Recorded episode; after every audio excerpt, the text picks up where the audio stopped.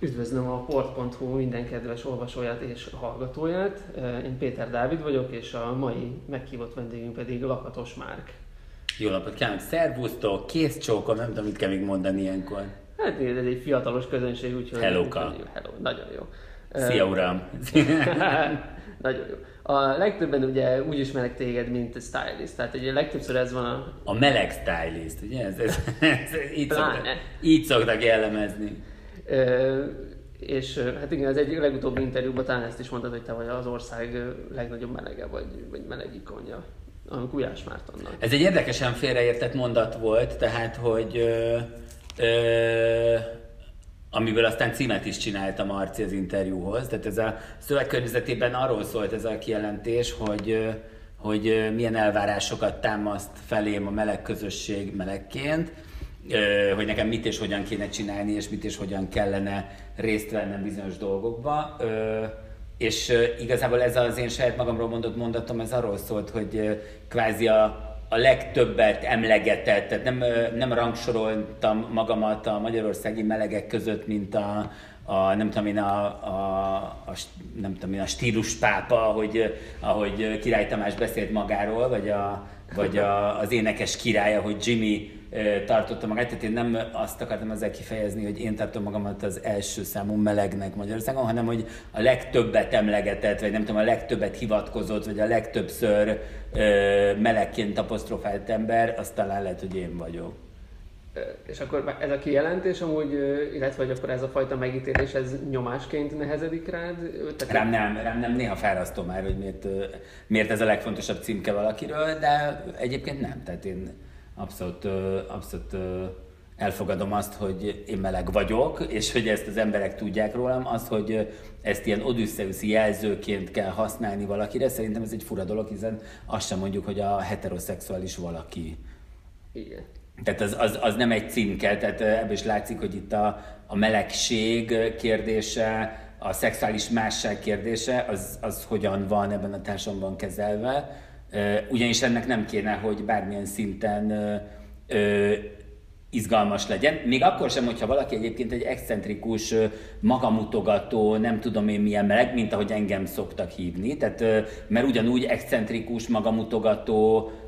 hetero is van, és ahhoz mégsem teszik hozzá, hogy a saját magát excentrikusan mutogató heteroszexuális férfi, aki mondjuk avval, avval házal, hogy ő hány nőt dugott meg, és ő, ő mekkora nagy, mekkora nagy fajtkakas a baromfi udvarban. Ettől függetlenül, ha valaki ezt csinálja, ez a patriarchális társadalomban mégsem kap egy A a nem tudom én number van heteroszexuális férfi, maximum azt mondják, hogy az alfa hím, ugye, ami egy ilyen, ami egy ilyen nagyon, nagyon pozitív jelzőként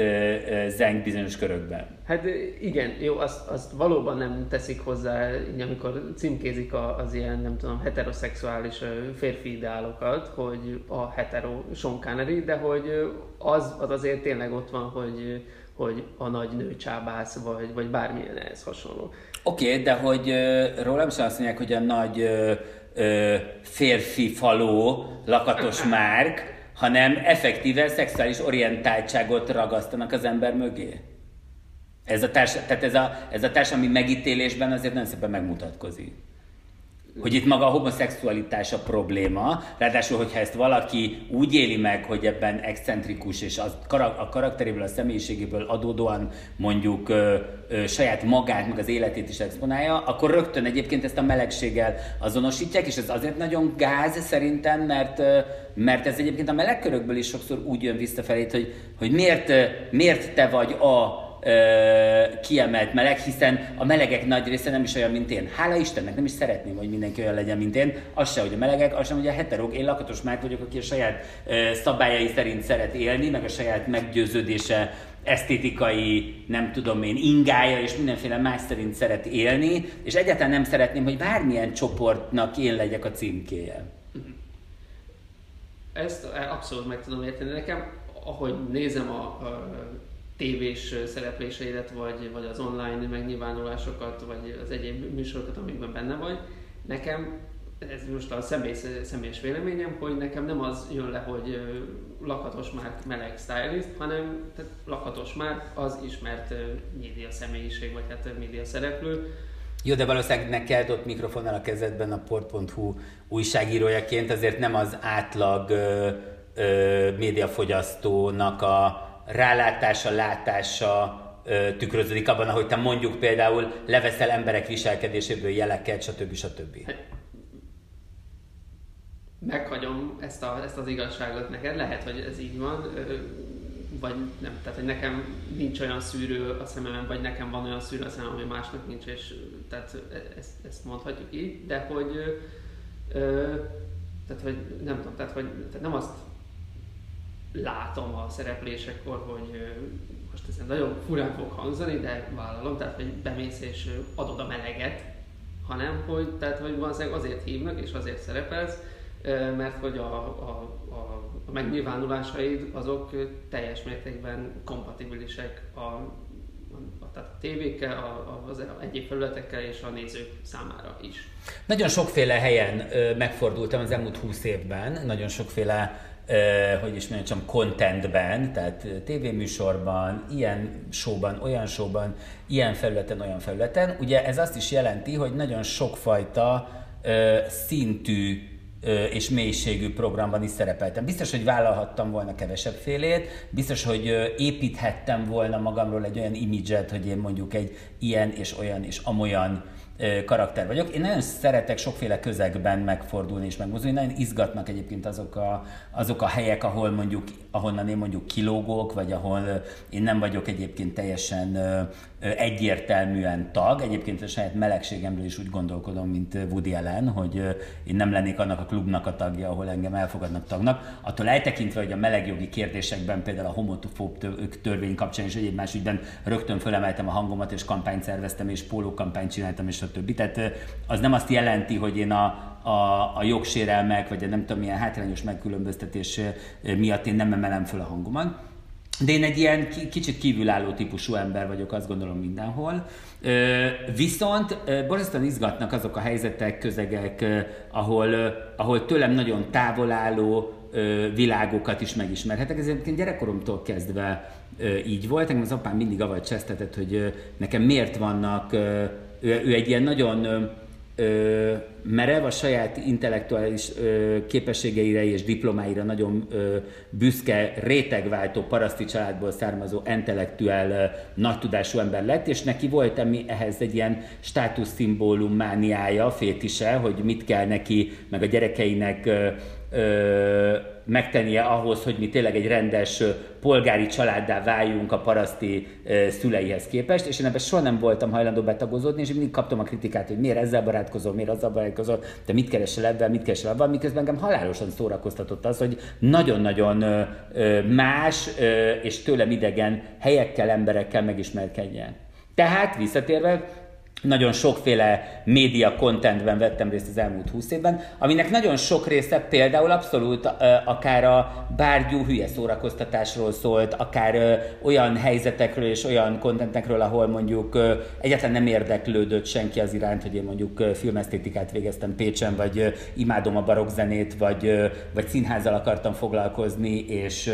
csodálom a, a 17.-18. századi ö, esztétikát, stb. stb. stb., hanem avval foglalkoztak, hogy ö, vicces vagyok, vagy jókat mondok, vagy feltűnően öltözködöm, vagy, ö, vagy hangos vagyok, vagy stb. És egyébként nagyon sok embernek ezekből a műsorokból, ezekből a tartalmakból ez maradt meg rólam, és ezzel azonosít, ami egyébként megint csak nem baj, hiszen én elmentem oda, adtam azt a magamat, amilyen én vagyok, annak ez a szintje, ez a rétege mutatkozott meg, és hogyha ebből nagyon sok ember valamit leszűr rólam, az, avval sincsen gond. És akkor kicsit úgy veszem ki a szavaidból, hogy, hogy talán ezt, ezeket a, a régi uh, címkéket, megbélyezéseket talán szeretnéd egy kicsit lecsiszolni, vagy szűkíteni? Nem szeretném igazából, szerintem ebben semmi gond nincsen. Annak örülök, hogy adódnak és adódtak olyan helyzetek, amikor más oldalamat is megmutathatom, megcsillanthatom. Tehát például, ha a stylist karrieremről gondolkodunk, ugye az én első nagy ismertségem, ami alapján az ország is megismerte magát, a stylist foglalkozást, ez a Megasztárok szériája volt, ahol tényleg, mint egy ilyen extrovertált, fura paradicsom madár, jöttem, mentem, szaladgáltam a, a képernyőn, és magyaráztam, és akkor így váltam én az ország meleg excentrikus stylistjába, és utána, amikor mondjuk néhány évvel később megkaptam a, a Viaszattól és aztán a TV2-től azokat a lehetőségeket, ahol, ahol nehézsorsú nőknek segíthettem a saját szépségüket megtalálni, teljesen mindegy, hogy milyen közegben, ugye 12-3 évvel ezelőtti műsorokról beszélünk, ugye erről is kaptam különféle kritikákat Gulyás Marcitól, hogy plastikai sebészet és ez és az. Vállalom, tehát én nekem magamon is volt plastikai sebészeti, vagy ilyen esztétikai beavatkozás, én ezt másképp ítélem meg valószínűleg, mint ő. De lényeg az, hogy ott, amikor elkeseredett, saját maguk alatt lévő, depressziós, saját magukat nagyon kevés értékelő nőkből tudtunk valami olyan ö, értéket, boldogságot, bármit előcsalni a szépséggel, a szépség kultúrával, a saját maguk megbecsülésével kapcsolatban, amiben igenis nagyon sokaknak megváltozott az életük, akkor például egy csomó mindenki erről az oldalról is, az empatikus, vagy a másokat segítő oldalon megismerhetett. Tehát például ez egy nagyon érdekes lehetőség és helyzet volt, és ilyen sokszor ö, adódott aztán a pályám során is, és néha pedig, illetve egy bizonyos idő után elkezdtem én magam keresni ezeket a lehetőségeket, és így egyre inkább a saját tartalomgyártás felé is elmentem, amiben például adott esetben olyan oldalamat is megmutathatom, amire lehet, hogy valamilyen, valamilyen szinten a médiának valamelyik rétege nem feltétlenül kíváncsi. Tehát akkor ez, ez a, amit az utóbbi időben tapasztalnak a követők, illetve nézők, ez abszolút tudatos lépés, hogy a, például a, a sztáröltöző sorozat elindult, vagy pedig ugye a konyhanyelv, ahol, tehát leginkább a konyhanyelv az, ahol inkább tetten érhető ez a fajta más közegekben való keresgélés, amit az előbb itt említett. Igen, bár mondjuk a sztáröltöző is egy olyan interjú sorozat, ami megmarad az én stylist közegemben, stylist jelmeztervező közegemben, de közben azért nagyon izgalmas beszélgetésekről szól, aminek egyébként a vágatlan változatait ki is fogjuk tenni, mert természetesen ugye ezek szintén úgy, ahogy mondjuk akár a Partizán is egy hosszabb beszélgetésnek a vágott verziói, de a konyhanyelv az mindenképpen ilyen, és ettől függetlenül egyáltalán nem zavar az, hogyha mondjuk el kell menjek Pintér Tiborral az észbontokba ökörködni, mert egyébként miért ne tehetnénk meg, tudod? Tehát, hogy én azt gondolom, hogy jelen pillanatban a társadalmunk nagyon egy ilyen egyoldalas, egysugárútas,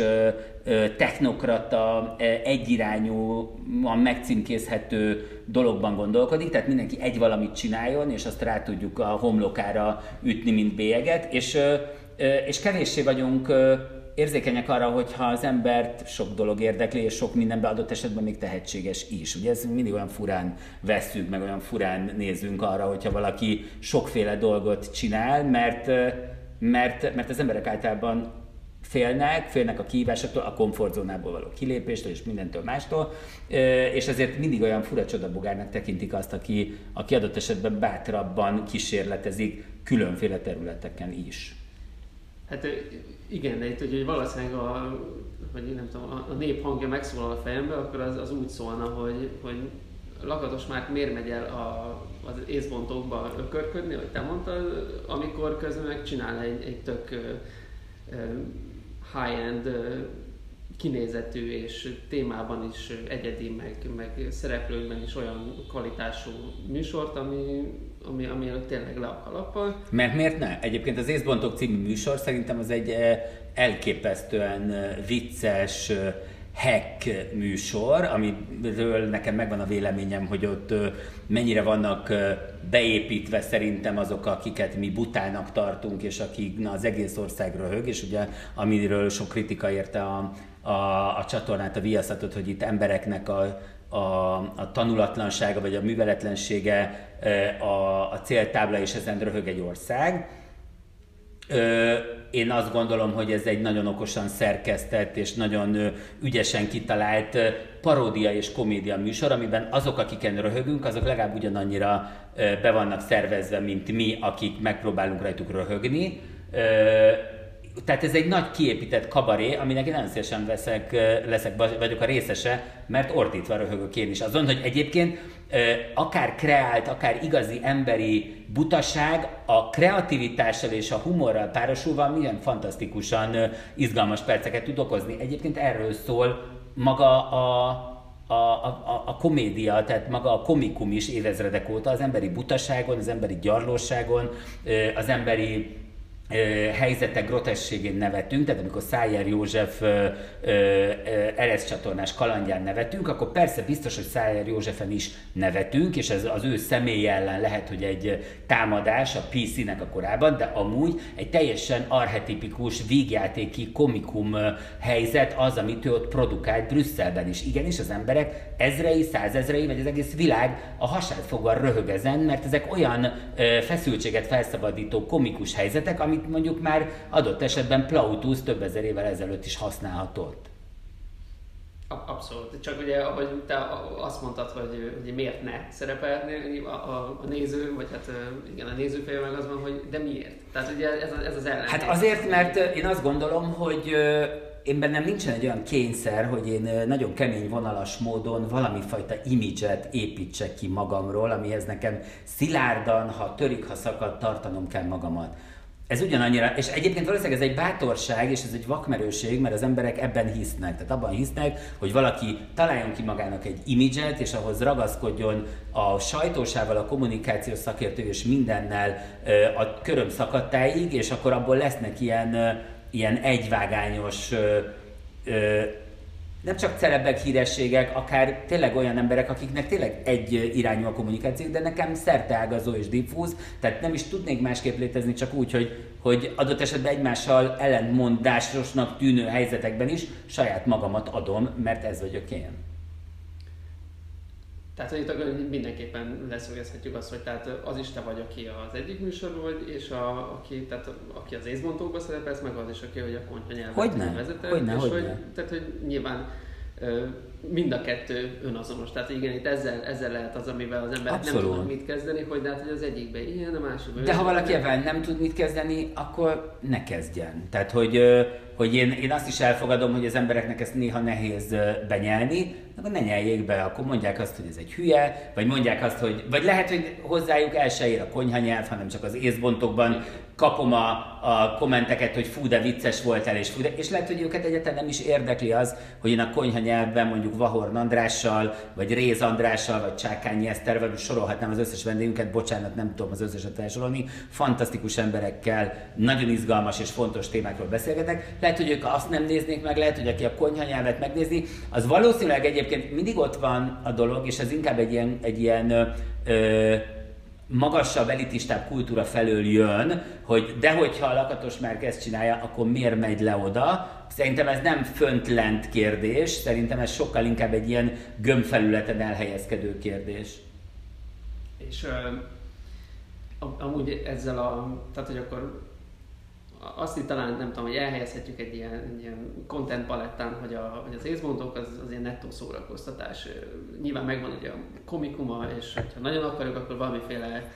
társadalmi üzenetet is hordozhat magával, de hogy azért az inkább a komikum és a paródia, illetve a humor jegyét hordozza magába. Viszont... Amit én egyébként, bocsánat, hogy a szabadbájók imádok, tehát hogy én a divatban is, ami az én első szakmám, bár soha nem tanultam, Nekem az öltözködésben és a divatban is, mint általában a kultúránk minden, ö, minden megnyilvánulásában nagyon-nagyon izgat az, hogy hogyan tudunk a lehetőleg legsötétebb, vagy legtragikusabb, vagy legszomorúbb, vagy legfájóbb bármilyen dologról a humor nyelvén kommunikálni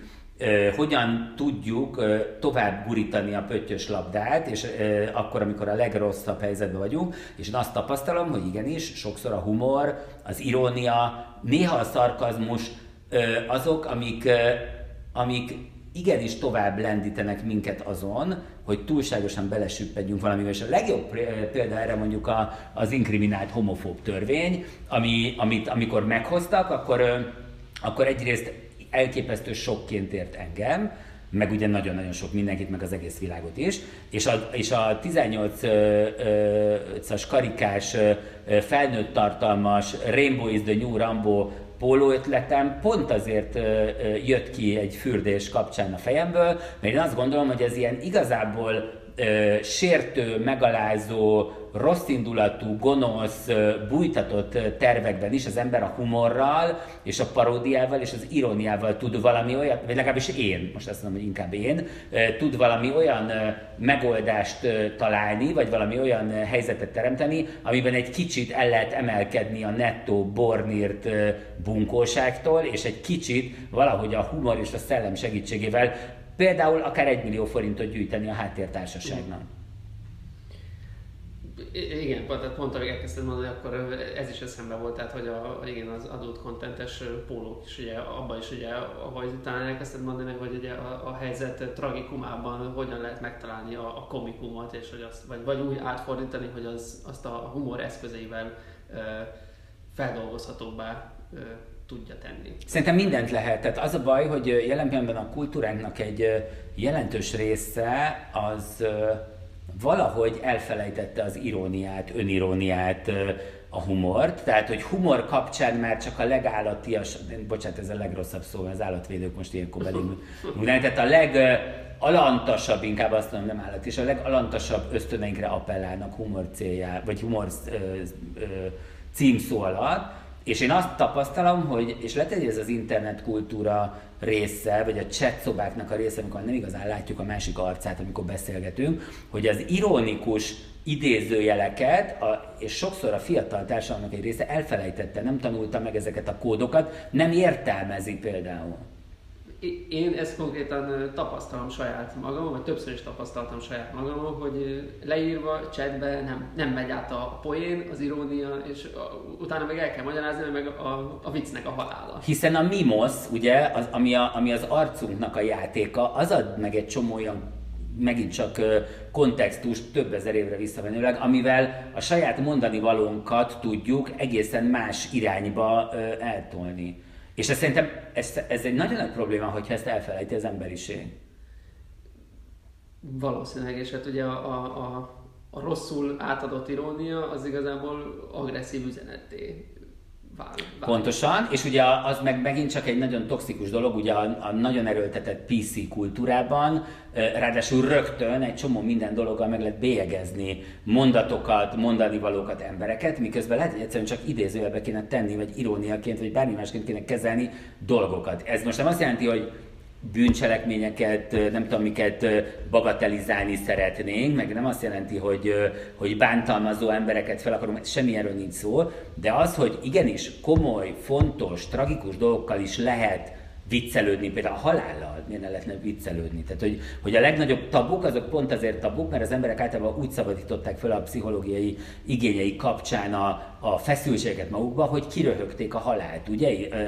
Az emberi kultúra erről szól. Kiröhögték az összes olyan dolgot, Istent magát, ugye sokszor a blasfémia és a blasfémia poén az pont arról szól, hogy a lehető legdurvább dolgokból is viccet csinálunk, és ez az egyik legfontosabb iránya és csapásvonal az emberi kultúrának. Igen. Hát innen most nehéz lesz átkötni, de ugye még a, nem tudom, hárommal ezelőtti kérdésemet úgy fejeztem volna be, hogy igen, hogy a, a de, de mindjárt meg lesz, hogy a, tehát igen, hogyha a halálon, ugye, meg a komoly dolgokon megtanulunk újra nevetni, vagy tudnánk rendesen nevetni, és igen, a, látnánk a, a ki nem rakott idézőjeleket a, az ironikus megnyilvánulásokhoz, akkor, akkor akkor sokkal előbb lennénk, de hogy nem, teljesen, teljesen rossz, rossz úton vagyok. Tehát igen, hogyha megtanulunk, tehát hogy tudnánk nevetni... Egy gyorsan hozok egy mentő Jó. ötletet neked, okay. tehát ami miatt Shakespeare zseniális, igen. és a Shakespeare színház zseniális, az pont az, hogy nála bárhogy is címkézi föl a darabjait tragédiának, vígjátéknak, bárminek, ott a műfai megjelölésen mellett mindig egy sokkal komplexebb világ van, tehát a tragédiák tele vannak komikus elemekkel, a vígjátékai olyan szívszorítóak és annyira tragikusak elég, hogyha a tévedések vígjátékára, vagy a Szent Iváni álomra, vagy bármire gondolsz, tehát olyan elképesztő emberi mélységek, tragédiák vannak, és pont azért lehet sírni és nevetni egyszerre a, Shakespeare, a jó Shakespeare előadásokon, mert bármilyen műfaj címkével látja el, mindig az egész világ benne van, és ezt kéne megértenünk. Te látsz a, a, az életutadban, vagy a, a szerepléseidben ilyen Shakespeare-i motivumokat? Nekem az egész erről szól, tehát hogy, hogy én igazából mindig egyrészt sok, sok túlérzékenyen élem meg a, a, az életnek, az életemnek a történéseit, tehát nagyon sokszor teljesen igazából ok nélkül drámázom, tragédiázom, és, és dámás, és diváskodom, és dráma queeneskedem, hogy egy ilyen queer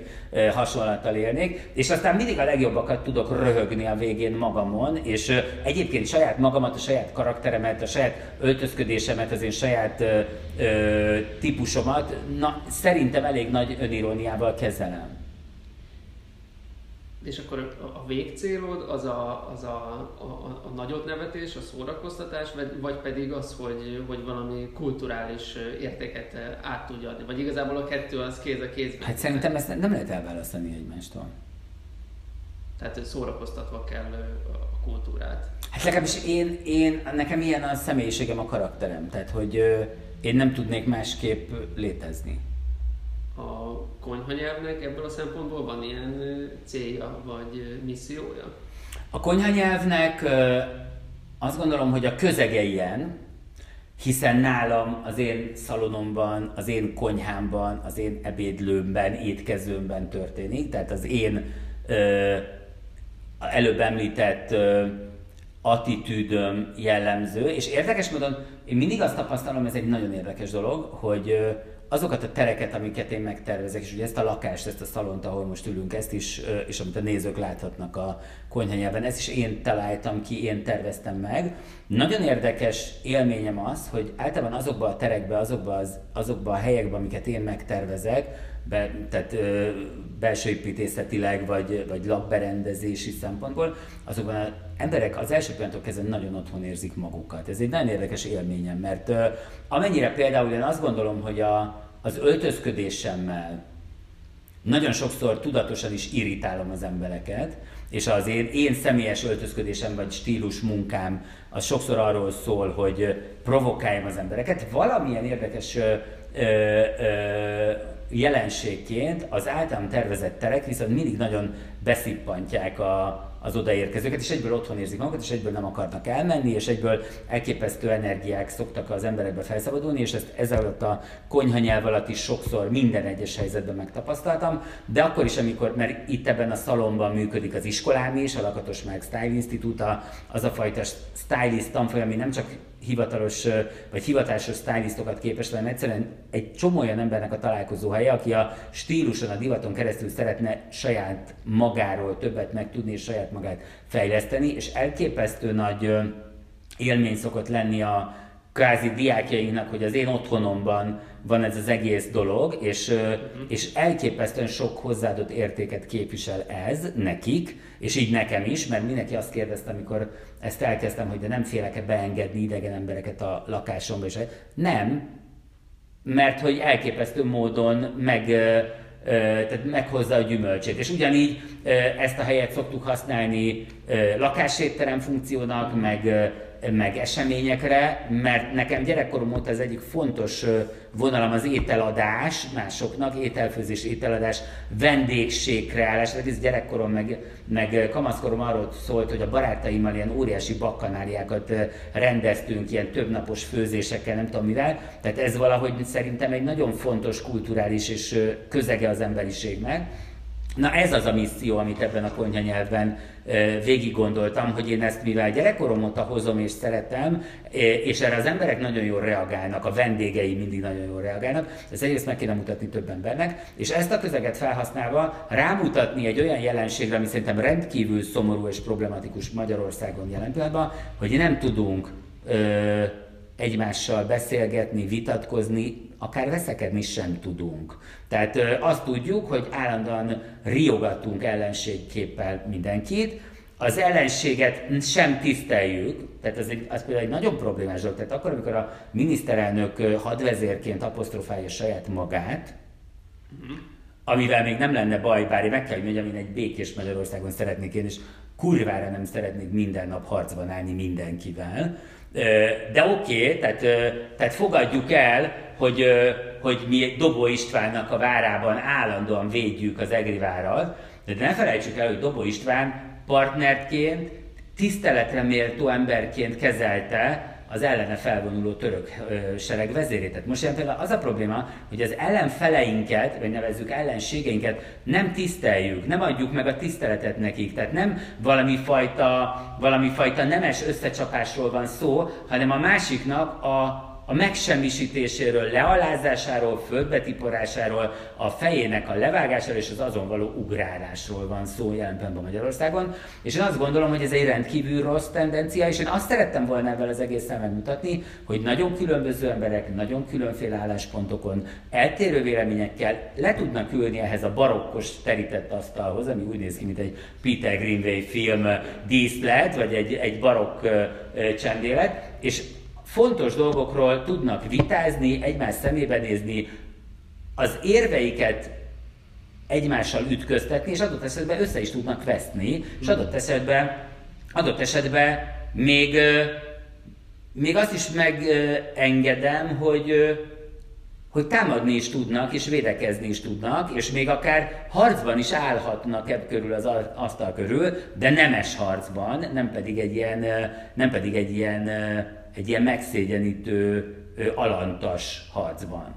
És ez, ha van missziója ennek az adásnak, vagy ennek a kontentnek, akkor ez ez. És érzékeled, hogy a, a, a vendégek utána, ilyen, a beszélgetések után ilyen feloldozást nyernek picit, vagy, vagy igazából nem, nem lesznek se többek, se kevesebbek? Én azt gondolom, hogy a, a nagy beszélgetések azok maguk abban a beszélgetésben ha, ö, tartalmazzák a katarzist, tehát hogy ö, még véletlenül is szeretném azt, hogyha ennél az asztalnál kimondanánk a végén ö,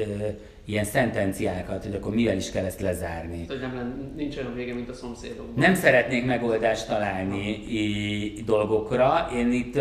én itt ételeket tálalok föl, ugyanígy ötleteket és gondolatokat és elrendszereket, érrendszereket tálalunk föl egymásnak, és aki szeretne, az eszik belőle, és az is lehet, hogy ha eszik belőle, akkor adott esetben az elindít benne valami folyamatot, tehát hogy hasmenése lesz attól az érvrendszertől, amit a másiktól kap, az ételtől reméljük nem, de hogy, hogy ez egy ilyen típusú dolog, és nem az van, hogy a végén akkor elmondjuk, hogy akkor ebből a menüből a desszert volt a legjobb, és innentől kezdve mindig tessék ilyen desszertet enni. Nem. Világos. Tehát itt sajnos ki kell, ki kell mondanom, amit annyira nem szeretek, de hogy ugye ez az állandó toposz, ez a komfortzónából való kizökkenés, hogy itt ugye de ezt, ezt láthatjuk az adásokban, meg ugye valahol ez is a, a, a cél, hogy, hogy le tudjunk ülni, akár annak ellenére is, hogy különböző emberek vagyunk, különböző a véleményünk, de hogy le tudjunk ülni egy asztalhoz, és kulturálisan meg tudjuk beszélni az adott dolgokat, problémákat, felvetéseinket, és az érveket tudjuk ütköztetni, de hogy, hogy az, hogy tehát szerinted egészségesen állandóan a komfortzónából való kizökkenési pontokat keresni, vagy, vagy, tehát, vagy, vagy miért nem jó a, a, ebbe a, a kis szeretett buborékban lenni, amit, amit jól ismerünk, és amiben biztosan nem bánt minket senki. Hát azért, mert szerintem ez nem létezik, amiről te beszélsz, tehát hogy vannak buborékok, de a buborékok azok, azok inkább ilyen ilyen szorongás buborékok, amiben a legkevésbé szoronganak az emberek, vagy azt gondolják, hogy a legkevésbé szoronganak, de ez általában nem így van. Tehát ugye elég, hogyha megnézed a, a Facebook buborékjaidat, vagy a social media buborékjaidat, amit, a loga, amit az algoritmusok nagyon szépen direkt úgy tálalnak alá, hogy azt higgyed, hogy abban te rendkívül komfortosan mozogsz, miközben lehet, hogy totálisan izolálnak a világ nagy részétől és ugyanez vonatkozik ezekre a kis saját magunk által kreált buborékainkra, ami egyáltalán nem biztos, hogy a szeretetről szól, a harmóniáról szól, vagy bármi másról szólna, hanem valami fajta legkisebb ellenállásról szól inkább, ami egyébként nem biztos, hogy jó, tehát lehet, hogy éppen pszichoszomatikusan a legnagyobb rákot ö, ö, kreálod magadnak akkor, amikor azt gondolod, hogy a saját kis buborékodban jól áll vagy, mint a befőtt. Ö, ö, tehát ö, tehát nem arról van szó, hogy itt lenne egy paradicsomi állapot, amiben vagyunk, és akkor abból valaki mindig megpróbál minket kilökni, és kitoszongatni azért, hogy a komfortzónából, tehát azt gondolom, hogy a komfort az, az, az egyetlen nem biztos, hogy az, az, az nekünk tényleg jót jelent. Tehát lehet, hogy az elfolytás a komfort egy csomó minden helyzetben, egy csomó minden kérdésben, a, a, a problémáknak a szőnyeg alá seprése és a többi, ami, ami, amiről tényleg azt gondolom, hogy sokszor sokkal mérgezőbb, mint hogyha egy kicsit néha felborzolják az idegrendszerünket. Lehet, hogy ez a szorongás buborék, ahogy te fogalmaztál, az pont azért van, mert nem, nem látunk mást a saját elképzelésénken kívül, és ezért bennünk ugyanazok a, a dolgok cirkulálódnak, és csak ugyanazt a mérget tesszük folyamatosan, Igen. vagy ugyanazok. Pontosan. Hát egyébként erre a legjobb példa az, és ezt nagyon jól fogja tudni minden olyan hallgató, aki már ilyet elkezdett, ugye a különféle önismereti terápiák, szeánszok, stb. Tehát amikor, amikor az ember érzi egy idő után, hogy valami nem stimmel, az életébe, és elkezd saját maga felé elindulni, ahelyett, hogy mondjuk rohanna bele a világba ész nélkül, és csinálná az ezer diplomáját, karrierjét, munkáját, mindent azért, hogy, hogy még véletlenül se kelljen saját maga felé fordulnia, és saját maga irányába elindulnia. Na most, ha valaki ezt megteszi, mert érzi, hogy valami mégsem smakkol, és kéne egy kicsit befele is bányászni, akkor ugye ez az első nagy tapasztalása mindenkinek, aki ilyenbe elkezd részt venni, hogy a legnagyobb szarok belülről jönnek elő. És és ott például tipikusan megérezheti azt, hogy arra, amire ő azt gondolta, hogy egy egyensúlyi állapot, vagy egy, egy, egy állóvíz, amit nem kell felkavarni, vagy egy olyan helyzet, ami lehet, hogy nem túl jó, de mégis, és most idézőjeleket teszek a levegőbe, mert ezt most nem látják az olvasóink, meg a, meg a hallgatóink, azt gondoljuk, hogy egy nyugalmi állapot, egy komfortos helyzet, lehet, hogy az az, ami a legmélyén, a tudatalattiában és a pszichében a legnagyobb elfolytásokon ül, és a legnagyobb traumáinak a tetején egy ilyen vékony kis viaszrétegként összetartja az egész szétesni látszó dolgot. Tehát, hogy, ha ebből a szempontból, ebből a perspektívában nézzük, akkor igenis fontos az, hogy az ember keresse a TikTok szóval a challenge-eket, uh-huh. és igenis challenge magát, mert mert tehát ahhoz nem kell nagyon sok egyetemi diploma, doktorátus és Nobel-díj, hogy azért ezt belássuk, hogy a, az élet maga, amit itt kialakítottunk emberiség címszó alatt néhány tízezer év alatt, azért ez nem a paradicsomi állapot. Tehát hogyha ha mi azt gondoljuk, hogy totálisan ö,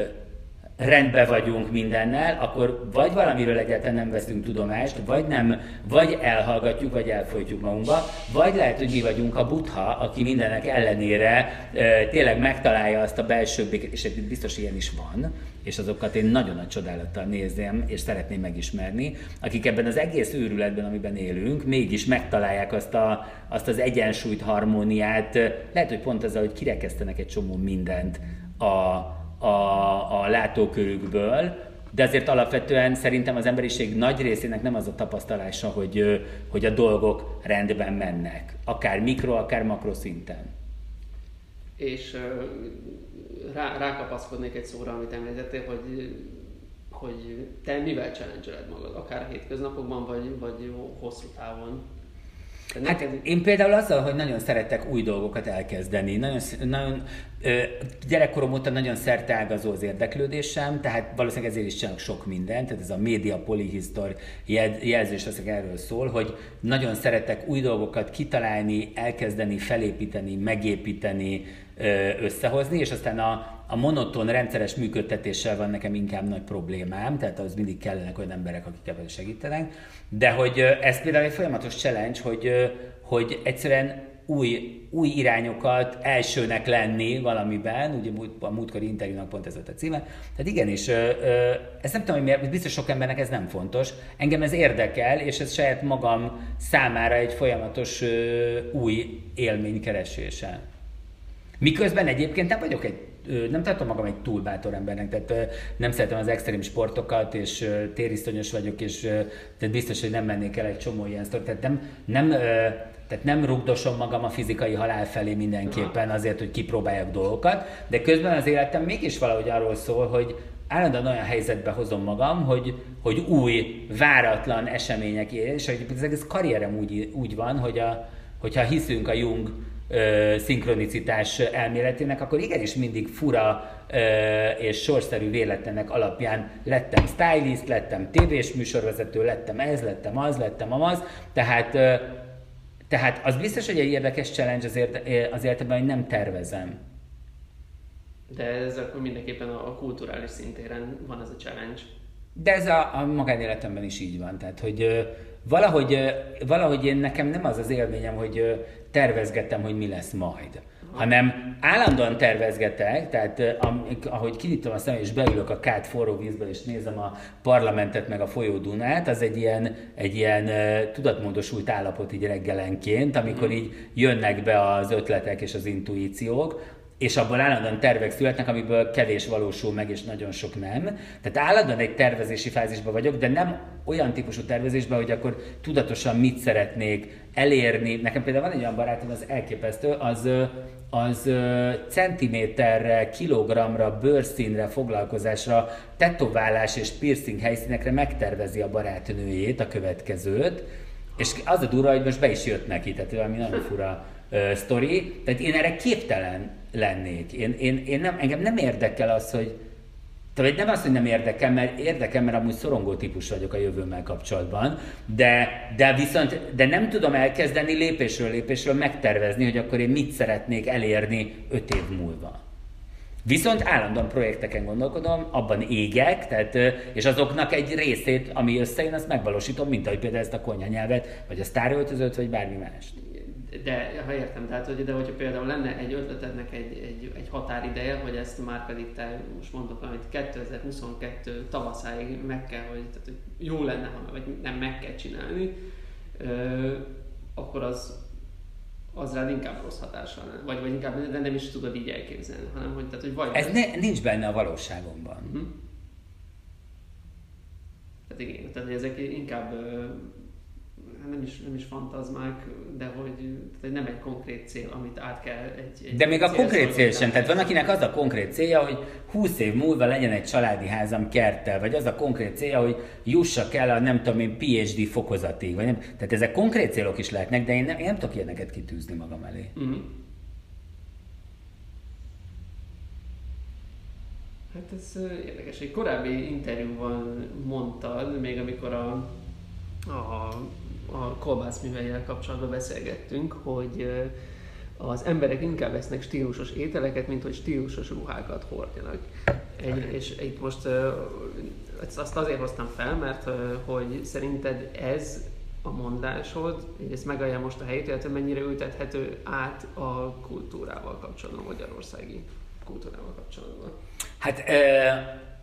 Ugye ezt abban a példában tudnám illusztrálni, és akkor is erre gondoltam, hogy amennyire mondjuk a gasztronómia és az ehhez kapcsolódó turisztika az egy ilyen zászlós hajója a NER-nek, és egyébként a magyar kultúrának is ugye ez most egy elképesztő sikerágazata, tehát a, a csúcs és a mindenféle innovatív gasztronómia, és az emberek elképesztően fogékonyak rá, és a Konyhafőnök című műsor kapcsán edukálódott ugye egy generáció, és nem tudom micsoda. Sokkal nagyobb pénz van benne, ha csak mondjuk számszerűsítjük, mint mondjuk a magyar divatban, ami egyébként szintén a NER-nek egy, egy ilyen fura kis zászlós hajója, ami a mhm. turisztikai ügynökségből vált ki, de azért nem azt látjuk, hogy amennyire sikeres innovatív futrakok, futrak fesztiválok, és nem tudom mik, és éttermek, és bokűzdor, és nem tudom mi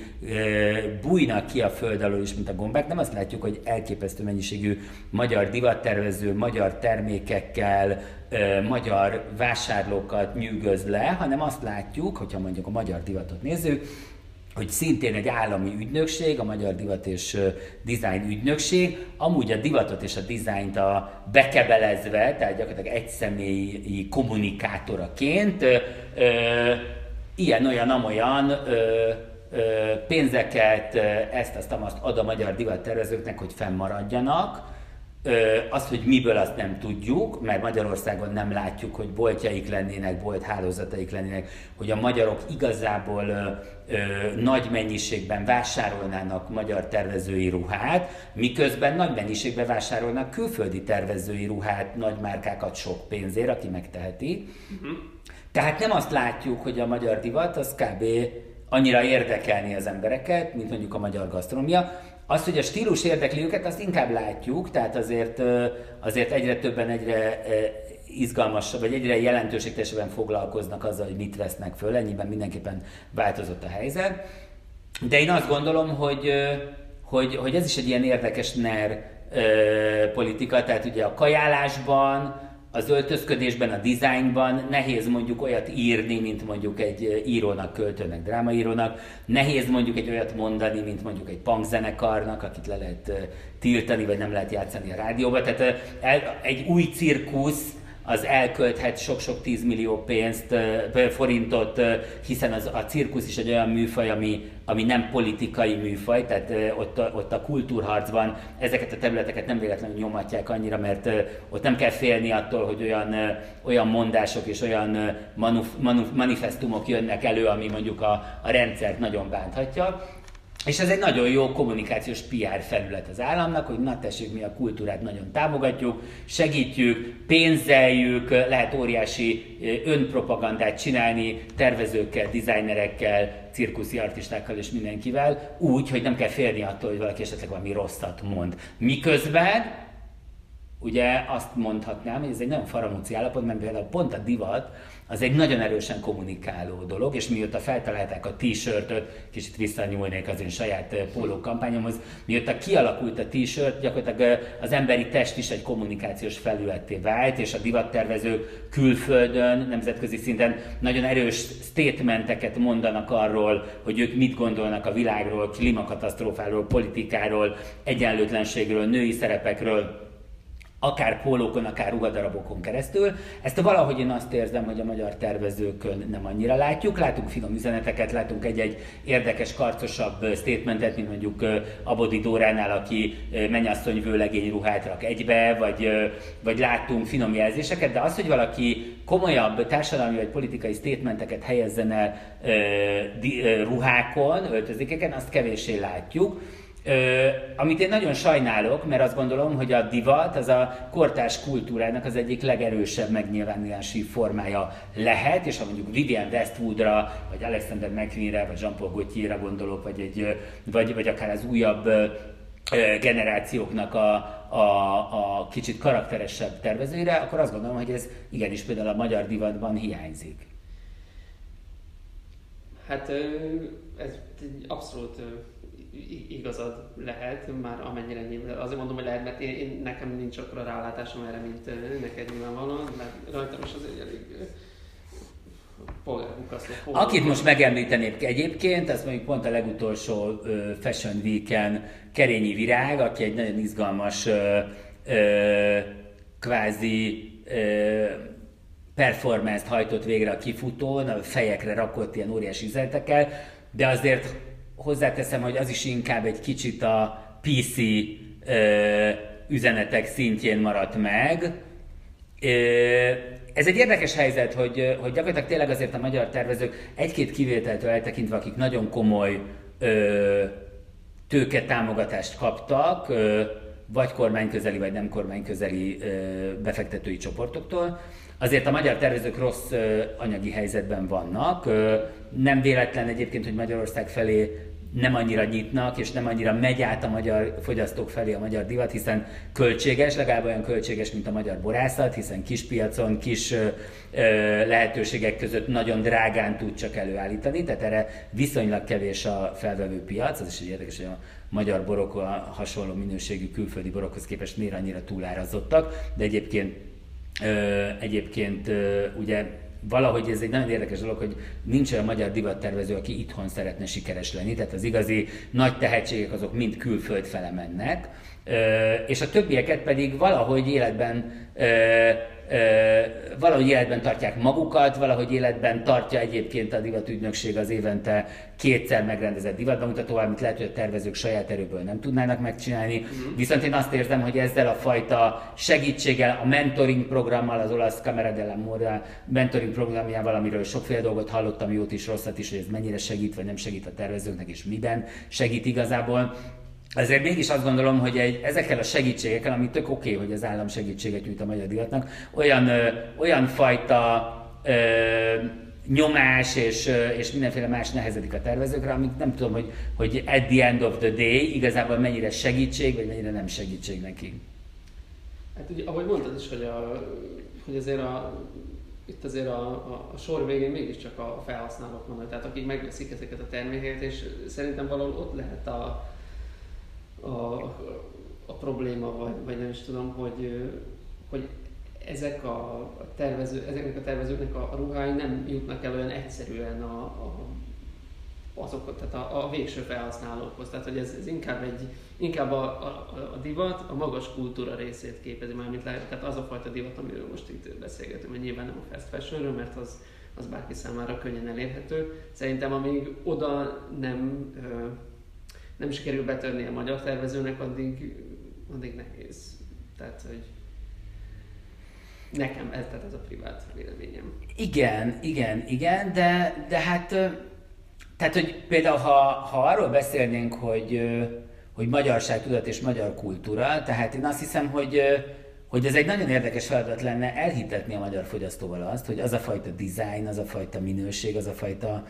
dolog, amit a magyar tervezők képviselnek, az adott esetben ugyanannyira értékes, mint mondjuk egy Off-White, vagy egy, vagy egy Heron Preston, vagy egy, most direkt mondom, az ilyen high beast márkákat, amit a mostani Z-generáció visel, tehát hogyha tínédzser korban, és nem csak a hooded stuff az, ami értéket képvisel, azért van Manuel, meg a, meg a, meg a nem tudom én, a Bruno and Spatz, meg a többiek fölrángatják magukra, tehát hogy, hogy én azt gondolom, hogy ott kéne valahogy a, a edukálni az, az új fogyasztókat, hogy igenis, tehát legyünk büszkék arra, hogy ezek a tervezők, ezek a, ezek a dizájnok, ezek a, ezek a lúkok, ezek, ezek itthon születnek, és legalább annyira életképesek, mint a nemzetköziek. Tehát, hogy addig, ameddig itthon nem hisszük el magunkról, hogy jók vagyunk, addig, addig nehéz is lesz például, például magyar divatot igazából életben tartani. De például ott van, az most már nem tudom, hogy melyik, melyik uh, csoportba tartozhat, amelyik, amelyiket említették korábban, hogy hogy maradnak fenn, de hogy ugye a, a Buda fucking Pest az, az talán egy sikersztori, vagy ez teljesen rossz. Hát oké, de a Buda fucking Pest az egy, az egy, az egy, az egy fast fashion dolog, tehát hogy ezért az, az, az nem egy igazából, tehát az, az nem egy tervezői divat, ami egyébként egy érdekes dolog, hogy egyáltalán van-e létjogosultsága a tervezői divatnak, tehát amikor azt látjuk, hogy a legnagyobb luxusmárkák ugyanazt a tornacipőt és kapucnis pulcsit készítik, mert hogy egyébként a, a piac, aki megveszi, az csak ezt ismeri. Tehát amikor már igazából, igazából formatervezés, dizájnt, szabászatot és egyéb mást nem ismernek a, a, a felnövekvő fogyasztók, mert sneaker és, kap, és hoodie kultúrában gondolkodnak, és az az, amiben igazából márkákat vásárolnak, és régi nagy divatházak márkaidentitásukat vesztik el azért, hogy aztán a hip-hop kultúrának az identitását szívják magukba, hogy ezt el tudják adni. Mint a bulgári? Nem, mint a Louis Vuitton, vagy a, vagy a Gucci, vagy bármelyik más, tehát aki, aki igazából ugye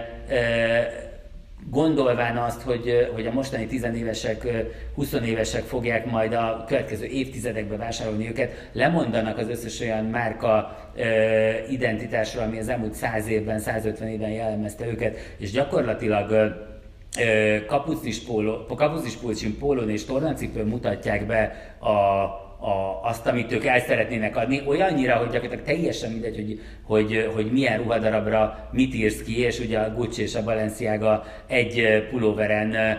kerülhet kinyomtatásra, mert egy tőkés csoporthoz tartoznak, és gyakorlatilag aki, aki, aki semmi más, akit semmi más nem érdekel, csak az, hogy milyen márkajelzés van a ruhán, az még jobban örül, mert nem csak a makkázt, hanem a tökkázt is magára veheti egy ruhadarabon, az, az egy érdekes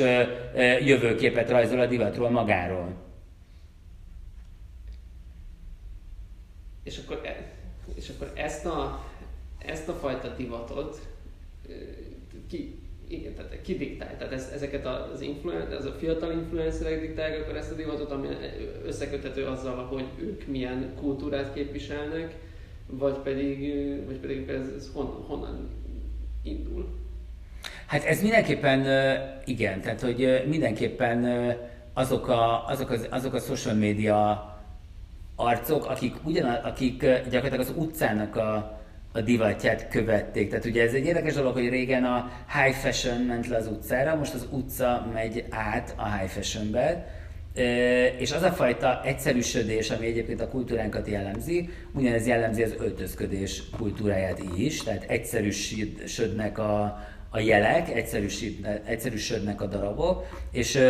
mivel a luxusmárkáknak életben kell maradni, ezeken az egyszerűsített jeleken tudnak csak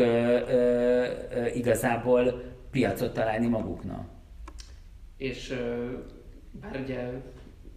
tehát nem, nem, nem te vagy a balansziága, de hogy te, mint a magad kulturális közegében, te hol látod ebben a, a szerepedet, tehát hogy te lemész ehhez a, tehát az utcai stílushoz, hogy, hogy értéket tudj képviselni, vagy pedig sodródsz az árral, és adod önmagad, ahogy... Hát én azt gondolom mindig, én nekem alapvetően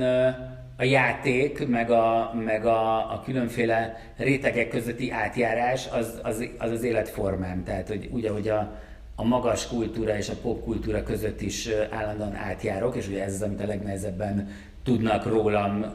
vagy tudnak bennem elfogadni. Ugyanez vonatkozik az életem más területeire is. Én nem, igazából én nem gondolom, Hankis Elemér mondta, hogy a különféle társadalmi jelenségeket nem értékelni kell, hanem megismerni és és, és megtanulni, hogy mi az. Tehát, hogy lehet azt mondani, mint ahogy nagyon sok divat szakértő és nemzetközi divatújságíró siratja a divatot, és már néhány, már jó néhány évvel ezelőtt írtak olyan cikkeket, hogy meghalt a divat, és egyébként az a divat, amit mondjuk a 20. században ismertünk, az tényleg meghalt, rendszerében, formájában és mindenében, de, de az emberek attól függetlenül öltözködnek, és amit fölvesznek, az divat, tehát hogy, hogy lehet, hogy a fogalmainkat kell újra értelmezni, és a, és a, és a, a koordinátorrendszernek a, a, a határait kell átrajzolni, és utána abban megérteni, hogy akkor jelen pillanatban a divatnak mi a szerepe, és mi az útja, és mi a jövője esetleg. Rendben. Ö, nem tudom, hogy, hogy kihagytunk-e bármit is. Hogy... Szerintem nem. A lényeg, hogy nézze mindenki a konyha nyelvet nagyon-nagyon durván, mert nagyon izgalmas ö, epizód. Ez mikor jelenik meg? Mármint igen, amire, ami, ami most, most igen. Ez a tizedikei héten. Tehát, hogy onnantól kezdve meg fönt lesz. Nagyon jó, mindenki nézze a konyhanyelvet és a sztáröltözet, és mindenki játszon sokat, és pofozgassa ki magát a komfortzónájából. Ez, szerintem ez az, amit még végszóként elmondhatunk. Köszönjük szépen! Köszönöm!